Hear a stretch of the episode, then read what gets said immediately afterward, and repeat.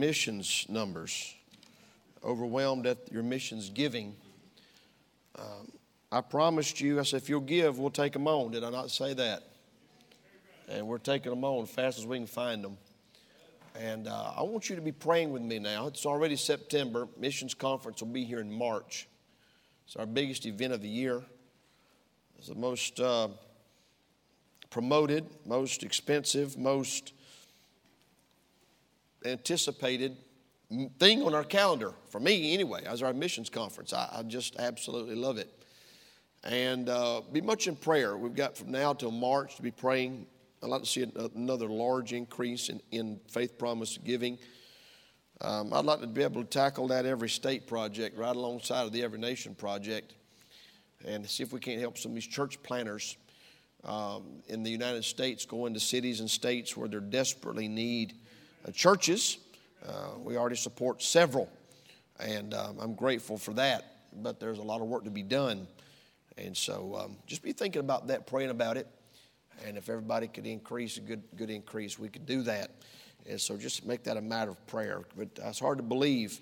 We were in 45, I think, 43 or 45 countries um, March of last year.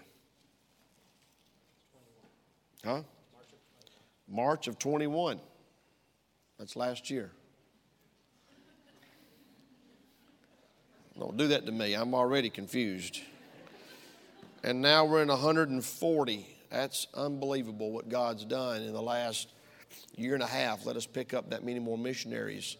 And not just missionaries, but good missionaries. I mean, missionaries that when you get their prayer letter, you go, man, I'm so glad they were able to get in on that right there.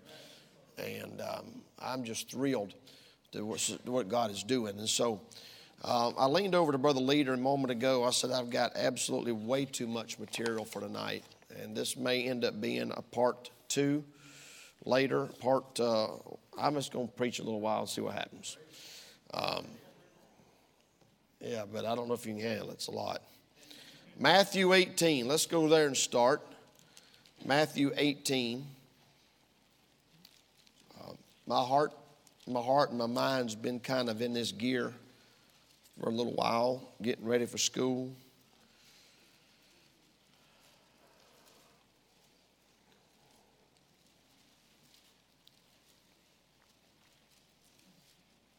Matthew 18, verse number 3. No. Let's go to verse 1. At the same time came the disciples unto Jesus, saying, Who is the greatest in the kingdom of heaven? Jesus called a little child unto him, and set him in the midst of them, and said, Verily I say unto you, except you be converted and become as little children, you shall not enter into the kingdom of heaven. Whosoever therefore shall humble himself as this little child, the same is greatest in the kingdom of heaven. Whosoever shall receive such uh, one such little child in my name receiveth me. Whoso shall offend one of these little ones which believe in me, it were better for him that a millstone were hanged about his neck, that he were dr- drowned in the depth of the sea. Woe unto the world because of offenses, for it must needs be that offenses come, but woe to that man by whom the offenses cometh. Therefore, if thy hand or thy foot offend thee, cut them off and cast them from thee, for it's better for thee to enter into life halt or maimed rather than having two hands or two feet to be cast into everlasting fire. If thine eye offend thee, pluck it out and cast it from thee, for it is better for thee to enter into life with one eye rather than having two eyes to be cast into hell fire. Take heed that you despise not one of these little ones. For I say unto you that in heaven their angels do always behold the face of my Father which is in heaven. For the Son of Man has come to save that which was lost. How think ye if a man have an hundred sheep and one of them be gone astray, doth he not leave the ninety and nine, and goeth into the mountains and seeketh that which is gone astray? And if it be, so be that he find it, verily I say unto you, he rejoiceth more of that sheep than of the ninety and nine which were not astray. Even so, it is not the will of your Father which is in heaven that one of these little ones should perish. Several times in this passage, first 14 verses, we find the Bible talks about a child. We see the word child used several times. Children, little children in verse 3. We see little child in verse 4, little child in verse 5, and verse 6, verse 10, and verse 14 talks about the little ones. I want to preach for a little bit tonight. We'll see how far we go with this thought the battle for our little ones. The battle for our little ones. Lord, I pray that you would help us tonight to be able to convey to your people the thought, the burden on my heart. And really, it is more of a burden than anything. I pray that you'd help me to be able to communicate it to your people. In Jesus' name, amen.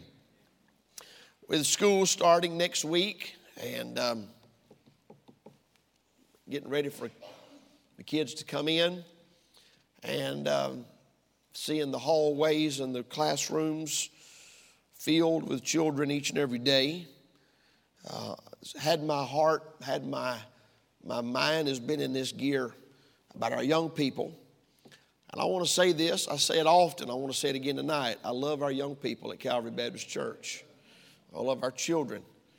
I'm thankful for them. I'm thankful for the, the young the, the number of kids that we have in this church. Um, you wouldn't believe how many how many uh, phone calls I get from people um, looking for a church or looking for a, a pastor without a pastor. And they'll say, Nobody wants to come to our church. We don't have any children. We don't have any young people. Um, I, I, I, hear missionaries come through here all the time, Brother Sasser, and they say, We go to churches and it's just mostly older people. And there's no young people, no families. And I'm grateful, so grateful for the children and the young people that God has put in this church. I was sitting there while the youth, the kids were over here singing, thinking what a tremendous job Brother Caleb and Sister Hannah do with our young people. A fantastic job with our children and the amount of time and effort and preparation that he spends working with our children. And, and uh, we were talking about how that uh, they move out of that choir into this choir. And when the big ones leave that choir and go to this one, the little ones have to step up and sing out to make up for the loss and how good it is for them to, to be able to step up. And we were just talking today about our children, about our young people. And, and uh, I, I, guess, I don't know, I'm just maybe emotional when uh, older I get. I know I am more emotional about young people. I'm a lot more patient with them than I used to be. That ain't saying much, but I, I'll take what I can get. Amen. I'm a little bit more patient with them than I used to be. But Satan has pulled out all the stops. He's going after our young people. And I look at, I look at our country. I drive through the streets of our city and I think to myself, how sad it is that our little kids will never know what it was like to grow up in the country we grew up in. They'll never know. They'll never know what it was like to grow up in a country where you were free. There, uh, I'm saying that because you, I, I, can say it. What, what, what we're living in tonight is not America. It is, it is, a, it is a, a skeleton of what America used to be as a result of turning our back on God, is what it boils down to. We are, we are living we are living in a famine desert wasteland of America. And our children will never know what it's like to grow up in America. I didn't even, some of y'all don't know this, but it's against the law in Maryland for a, a, uh, a kid to shoot a BB gun out in the yard. It's against the law. A BB gun. You got to go to a firing range. Now, that ain't, that ain't America that I grew up in. I'm sorry. We, I mean, that's just unbelievable. It's, it's, it really is. It's unbelievable that, that, that we're living in a, in, a, in, a, in a place where you can shoot drugs, you can, you can shoot each other. Just don't shoot a BB gun. Don't get me started. But the devil's after our kids. He's after our young people, and and um, you know I've got kids growing up and getting married, and kids moving halfway around the world here in a few weeks, and grand youngins starting to talk. And life's, life's coming at me fast right now. And um, I'm the kind of person that when I feel when I feel like our country's under attack, our young people's under attack, there's no part of me wants to sit down I want to just double, double down. And the kids in this room tonight is worth fighting for. They're worth fighting for. If we don't fight for them, who will? So I, I got, I've got so much. I'm not even going to try to get through it all tonight. I'll go. I'll see where I can unhook, and I'll come back later, I guess. But there's several things that we're going to have to fight against, and when it comes to our kids, our little ones. In Exodus chapter number 10, you don't have to turn over there, but in Exodus chapter number 10 is a story of Moses wanting to take the people out to the wilderness to go and worship. And, and, and Pharaoh said, Leave your little ones.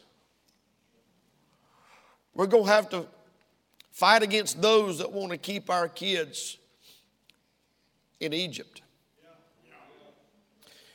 And they want to keep our kids in Egypt. Basically, in, in, if I turn over there, I'll get bogged down. But in Exodus chapter 10, in verses 7 down through verse number 11, we'll just turn over there. Good night.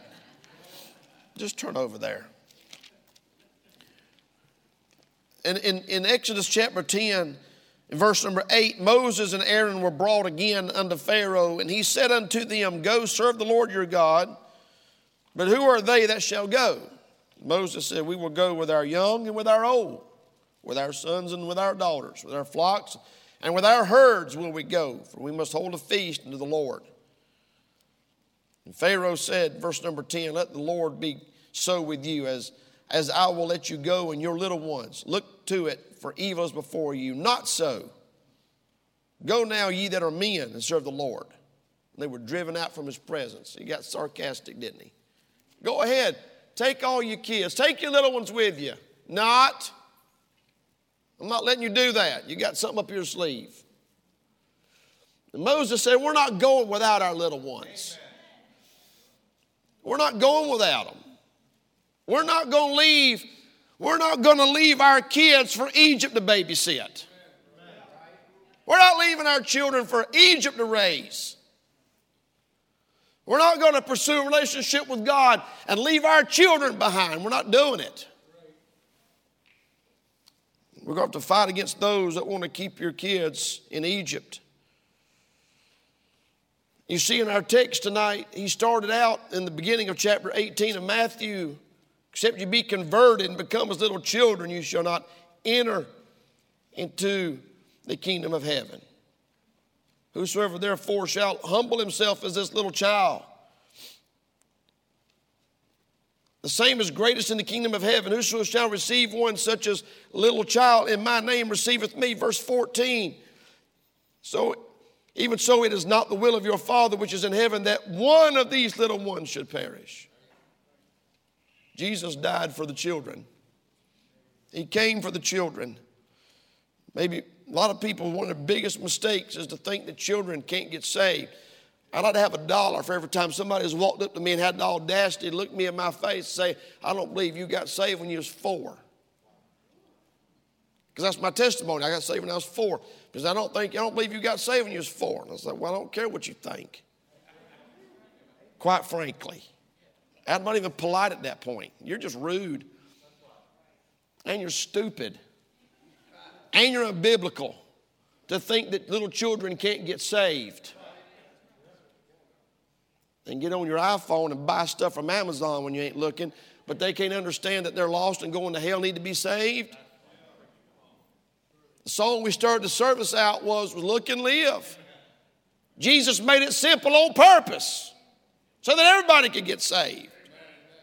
I'm not saying all four year olds could get saved, but I believe children can get saved. We're going to have to deal with that crowd that wants to keep them in Egypt. And there's going to be that crowd. They don't care if you want to serve God, just don't take your children. We're going to have to fight against those that want to keep them from going into Canaan, Numbers chapter 16.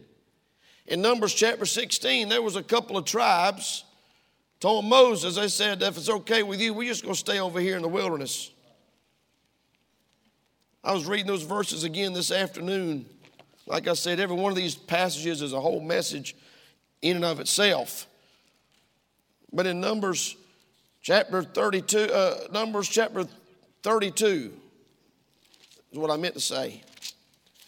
We see a group of people that didn't want to go across Jordan River. They didn't want to go into the promised land. Here's what they said. Here's what they said in verse number 16. We will build sheepfolds here for our cattle and cities for our little ones. What about that? We ourselves will go ready armed before the children of Israel till we have brought them under their place, and our little ones shall dwell in the fenced cities because of the inhabitants of the land. We're going to keep our kids in the wilderness. We're not going to take our kids into Canaan. Our little ones. They was willing to fight for everybody else's little ones, but not theirs. That don't make any sense to me. And they literally said, We will go and fight for your children to go into Canaan, but we're going to leave our children over here in our comfort zone.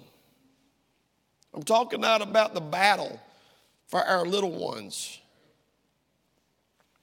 They were afraid of the inhabitants of the land. They were afraid of the uncertainties. Can I say it? They were afraid of the uncertainties of the perfect will of God for their family. So they chose the certainties of what was not God's will for their family. Who does that sound like? Sounds like a lot of parents I know. I know this ain't what God wanted, but this is what I'm comfortable with. We got to fight for our children to make sure that they are able to go over into Canaan and experience God's perfect, perfect will for their life. We got to keep our children, we got to fight for our children, and we've got to protect them against those that want to keep them from serving God.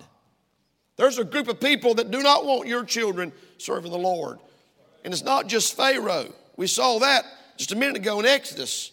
But when you get over to Matthew chapter 21, verse number 15, chief priests and scribes saw the wonderful things that he did, and the children crying in the temple, saying, Hosanna to the Son of David, the Bible says they were sore displeased. Chief priests and scribes were sore displeased with children crying in the temple. It's not just the pharaohs of the, of the it's not just the Egyptians. Excuse me. There's a whole lot of people, that religious crowd is going to have a problem when you try to raise your children for God. They're going to have a problem with it. It's going to bother them going to bother them when they see how happy your children are serving God. It's going to bother them. There's some sick people in this world that get upset when somebody else gets happy. In the same verse, you got children crying and rejoicing, praising God. And in the very same verse, you got the religious crowd were displeased. Very telling. It's very telling what gets on people's nerves. People worshiping God, bothering people, is a sign something's bad wrong. And they didn't want those children crying in the temple. They didn't want them being a, a part of the service. If you'll notice here at Calvary Baptist Church, we have we've we've trimmed back, trimmed back a little bit of the children's ministries that were taking the kids out of the services because I like having them in here. I believe you can do both. I don't believe you have to take go all one direction or the other. I just like a good mixture. I like the kids in the service. You're looking at a person that never went one single time to junior church. Never, no church I was ever in had junior church. We didn't have junior church. I'm not saying I got a problem with it. Obviously, I don't. We have junior church. But I didn't ever go to junior church. Did you? We didn't have junior church, those little country churches I grew up in. All the kids just sat in church with their mamas and daddies. And we, I got saved when I was four, sitting in the big church, listening to the big preacher. And I like having children's ministries, and I like having things for our children. But I like our kids being in here. I ain't heard of one of them misbehave. If you look at them, look at all these kids sitting here just as still and just as quiet. They know how to act in church. You want to know why? Because they get to go to church. And mamas and daddies bring them to church and teach them how to sit still in church and listen. Sometimes people call and say, What have you got? What kind of ministers have you got for your children? That gets under my skin just a little bit. I think, Well, we got church. No, I mean, besides that, no, we got church. If you got a problem with church, you probably don't want to bring them here anyway. And I don't even tell them about the 15 or 20 things we do with kids because church is the main thing to me. It's the main thing. We had the, we had the whole bus ministry in here last Sunday. Brother Caleb, I told Brother Caleb, anytime, any Sunday morning, you want to bring junior church and bus kids over here to go to church with us, you don't have to ask. You can make that call. He said we was a little bit short on some on some volunteers, and I thought we'll just bring them on in, and they brought them right on in. Didn't bother me a bit.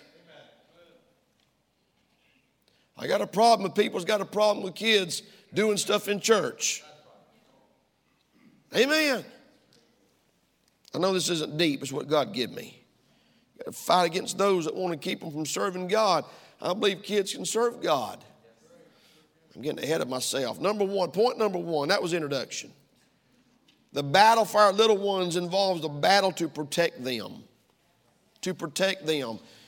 The children the little ones in our church need protecting. In our text in Matthew chapter number 18, he talks about those that would offend them. And verse number six, but whoso shall offend one of these little ones which believe in me, it were better for him that a millstone were hanged about his neck and that he were drowned in the depths of the sea. Several years ago, God allowed me to write that book, The Wolves Among Lambs, and it has opened up an, an, a whole world of influence there's hardly a week goes by that I don't get a, a message, an email, or a phone call. Somebody got help from that book.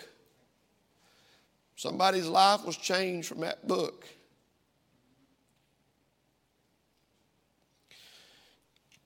My family and I, we flew down to Georgia several weeks ago, and I preached down there for my brother in law on that Sunday, Monday, and Tuesday night. We landed we landed in Greenville. and rented a vehicle. And somebody had been trying to get in touch with me for about three or four days. Preacher, I really need to talk to you about this book. And I said, I'll call you just as soon as I can. And I didn't have a chance. I landed, we got in that rental car, we started out of Greenville. And I called them. I said, All right, I got about three hour trip in front of me, two and a half hour trip in front of me. I got time. But my family's sitting here. I was on the phone the whole way down there. I mean, I was on the phone, had my earbuds in, they couldn't hear the conversation of a girl, teenage girl that was groomed in her church by her youth pastor. Now, get this. Girl was homeschooling. She's 15, 16 years old, homeschooling. Her mom and daddy was too sorry to help her with her schoolwork. So they let her go over to her youth pastor's house, and he tutored her on up till midnight, nearly every night of the week, while his wife went to bed. Is that not the stupidest thing you've ever heard in your life? The stuff that people call and tell me blows my mind.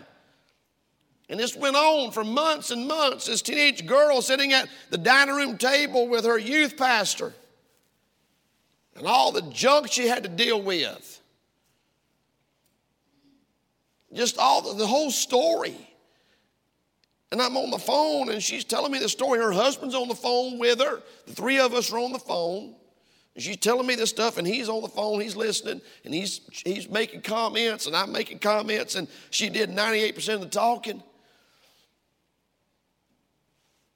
And when it all came out, what he was doing to her, they made her stand up in front of the church and apologize to the church. And the stuff she told me, it was wrong on so many levels. There were so many breakdowns that allowed this to happen. I'm talking about protecting our children. I am amazed at how oblivious parents are. to the devil trying to get their kids. She ended this long story, long story. And I know the girl. That's the, that was the crazy thing. I know her, her family, I know her grandparents. I know this girl. We used to play together. She ends the story telling me she went and confronted these people, and confronted this man with her husband, and he admitted it and went to the church he was a member of where he was teaching Sunday school, and they made him step down and all this kind of stuff. And she, clo- she closes out the conversation. I said, I'm getting close to my destination. She says, Well, before I get off, I got to tell you this. That book you, that book you wrote, when I read it, it gave me the courage to stand up and confront this. I have been living in guilt all these years over something that I didn't even do. I felt like it was all my fault. I felt like it was my fault. And she goes in the story and she tells me the story and she says, I just want to let you know. And I read that book and it, it just broke the chains, it broke the bondage. My husband and I have been able to get this all wrapped up together in our hearts and our minds, and I'm free, and I'm free. And she said, The best part is I got saved.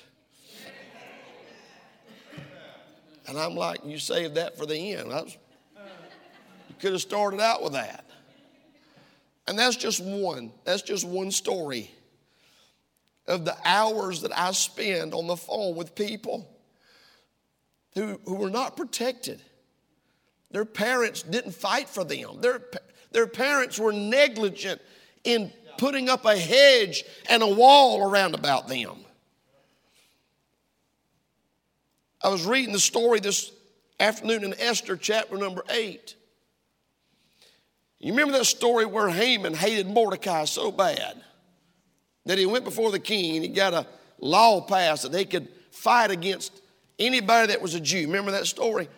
And, and, and it wasn't just the men that were being threatened, it weren't just the leaders of the Jewish people that were being threatened. They were all being threatened. And here's what the Bible says in Esther chapter number 8 and verse number 11 wherein the king granted the Jews, which were in every city, to gather themselves together and to stand for their life, to destroy and to slay and to cause to perish all the power of the people and province that would assault them, both their little ones and women, and take the spoil of them for a prey. The king said, I tell you what I'm going to do. I'm going to give you the green light to fight for your little ones and to fight for your wives. And anybody that tries to come against you and destroy you, I'm giving you the green light. Is everybody getting this tonight? I'm so tired of seeing people play that victim card. They don't fight, they don't protect their children. I've got two subpoints here. We must protect them from the access to secularism.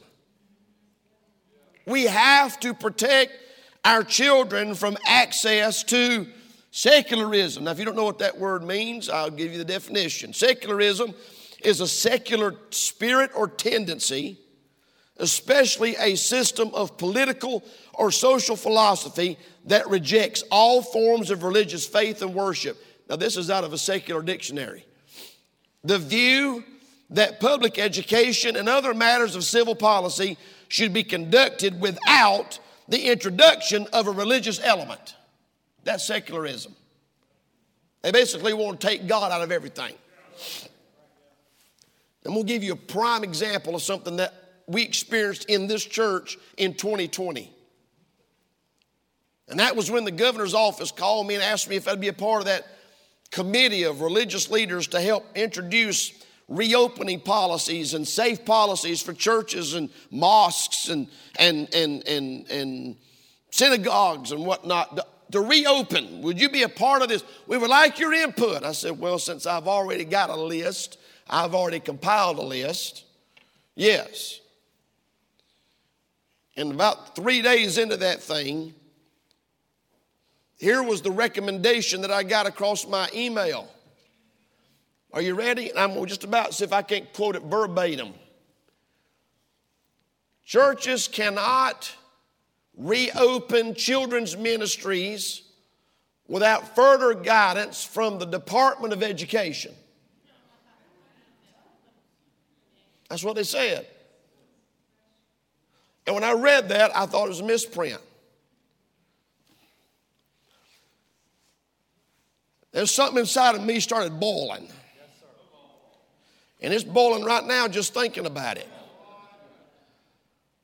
How arrogant, how arrogant do you have to be to tell a church they can't have children's ministries without guidance from the Department of Education? And I had to wonder is there any single person in the ministry, any clergy of any description, that would be okay with this? And much to my surprise, I was the only one that said anything about it.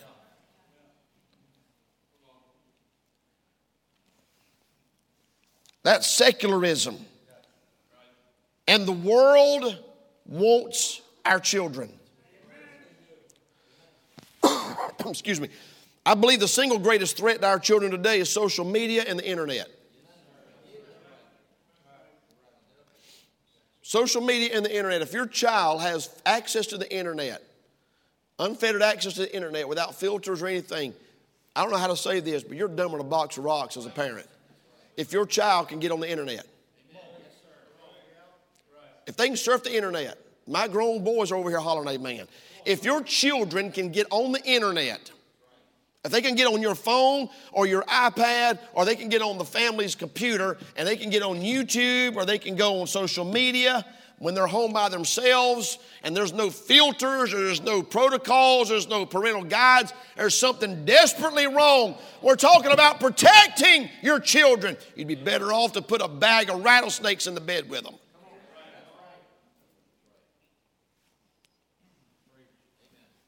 It's unbelievable at the amount of young people on the internet. It's unbelievable. I believe the single greatest threat to our children today is social media. And there's a bunch of different social media platforms. There's platforms out there I don't even know about.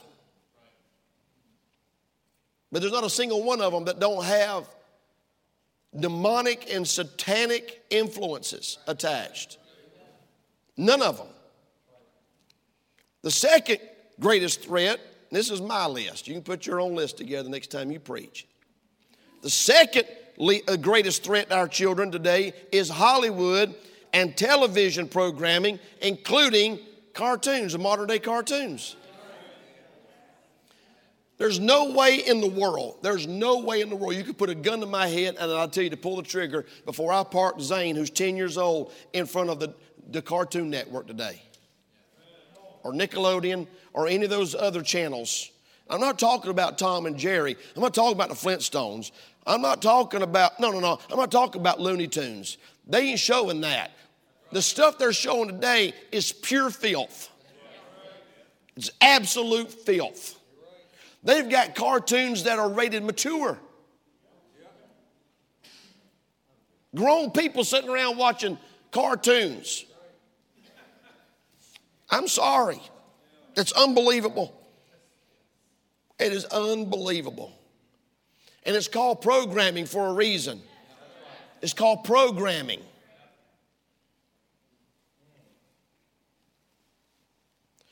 The language, the innuendos, the vulgarity, the subliminal messaging that is directed to children is straight out of the pits of hell. And then I believe the third greatest threat to our children today is the public school system. I, I, I, cannot, I cannot begin to tell you how frustrated I am when parents complain about stuff in the public school that I'm thinking to myself, they've been doing that for years. Years. And you won't believe, whenever time I say something about public school on social media or I preach against it, there are people that defend it. Please don't come to me after the service and defend public school, government school. Please don't come to me because I'm going to hurt your feelings. Okay? I ain't got time for it. I wouldn't put my dog in a public school. And I really ain't even all that crazy about my dog. But I wouldn't do that to Charlie. We must protect our children from access to secularism. Number two, we must protect them from the approvals of society. Just because our society has deemed something okay doesn't mean that it is okay. Just because society puts a check mark on it don't mean it's okay. Our government is hell bent on destroying our families and our little ones. From the top, from the White House, all the way down to the State House. The government, I believe this with all of my heart, they sit in closed door meetings and they figure out ways to shred the family, the nuclear family. Every decision they make is so diabolical, unbiblical, ungodly. It's unreal. The state, the Congress, and the Supreme Court is not the final authority. God's Word is the final authority. And you have, I have got to teach our children, protect our children from what society says is normal, what society says is okay. If I preach any harder, I'm gonna have a coughing fit. I'm having to just ride the brakes up here. But I'm so passionate about this right here. Promiscuity, listen to me, promiscuity, sexual promiscuity. 67% of adults polled support giving contraceptives to students in the public school. 67%, according to the Associated Press. 62% polled said they believe providing birth control reduced the number of teenage pregnancies. Still, nearly half of teenagers aged 15 to 19 report that they've lost their virginity. Nearly half of teenagers between the age of 15 and 19. God help us. And almost 750,000 of them a year become pregnant out of wedlock. Society thinks it's okay. Society thinks it's great. A 15 year old girl can post on her social media that she's pregnant and people clap, people like, people like, like, and thumbs up her post. You're not right with God if you do that.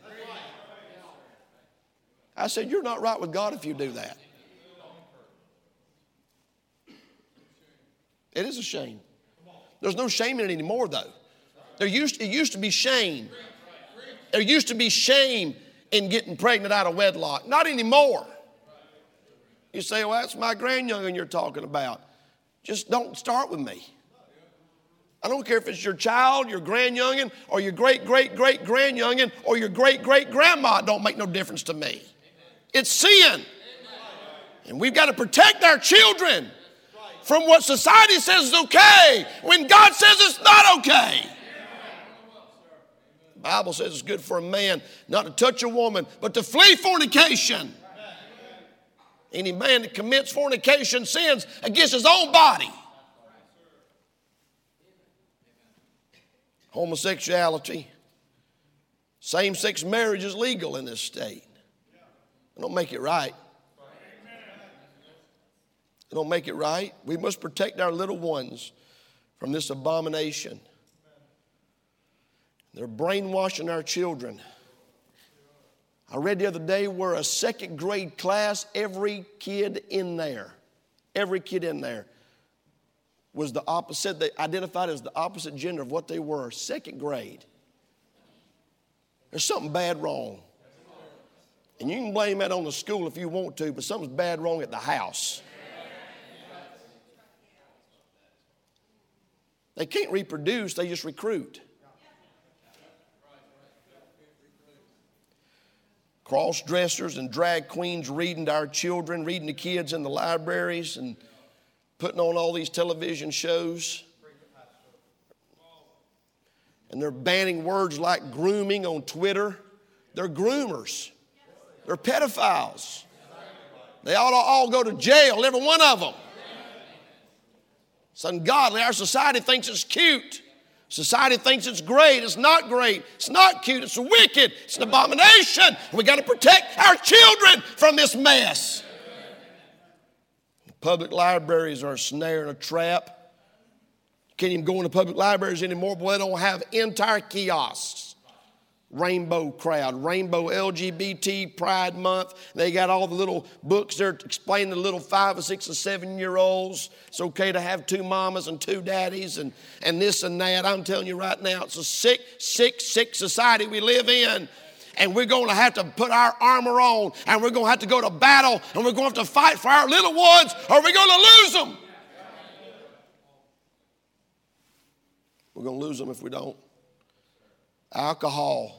Alcohol, 2019, most updated stats I could find. I looked at several websites. 4.2 million young people reported binge drinking at least once a month. In 2019, 825,000 young people reported binge drinking on five or more days in a month. Kids. Binge drinking. The sad fact is, a lot of them got it out of their mom and daddy's refrigerator. Drugs are legal. Drugs are now legal.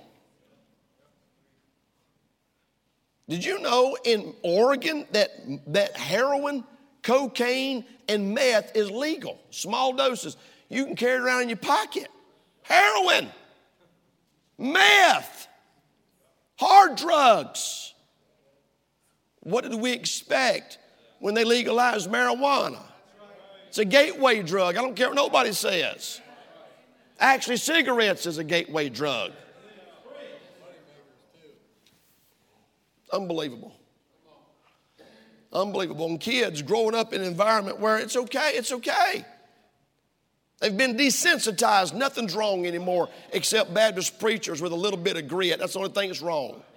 Anything else is, is fine.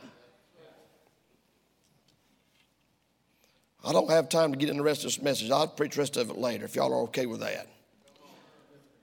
But did you know right now in Maryland, this just came out this week. Are you ready? I'm going to read this to you. I'm going to read this straight off of the Maryland Education School website. The administration of medical cannabis is to qualifying students during school hours at school sponsored activities and on a school bus is now authorized by state law in an effort to facilitate students' continuity of medical care and access to education. This law ensures that students who are being treated with medical cannabis will be able to attend school and participate in school activities while continuing their treatment which cannot reasonably be accomplished outside of school hours. So now we've got kids that can do marijuana on the bus, in the classroom, at the game, in the gymnasium, wherever they happen to be, and people are okay with that. If you think that's okay, you are a crippled too high for crutches. Your elevator don't go all the way to the top floor. You got bats in your belfry, and you're a couple of tacos short of a combination platter. If you're okay with giving school kids marijuana at school, and it's legal in Maryland right now.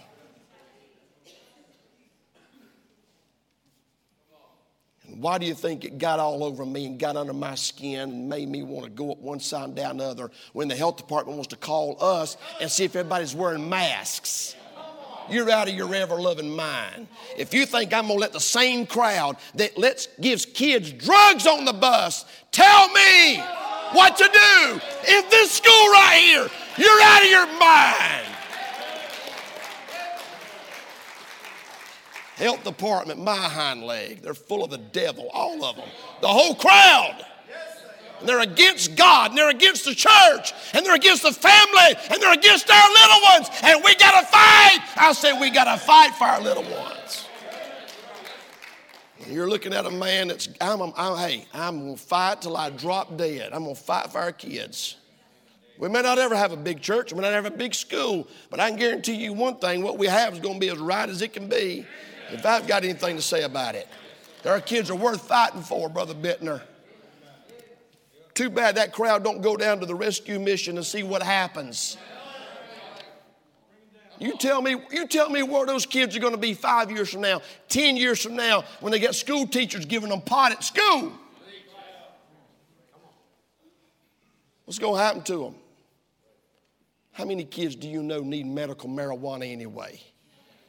It's absolutely unbelievable. And but you got people right now that are getting they get worked up. Oh, preacher, preacher, there's there's situations, there's there's cases. There's cases where kids just do better if they're stoned.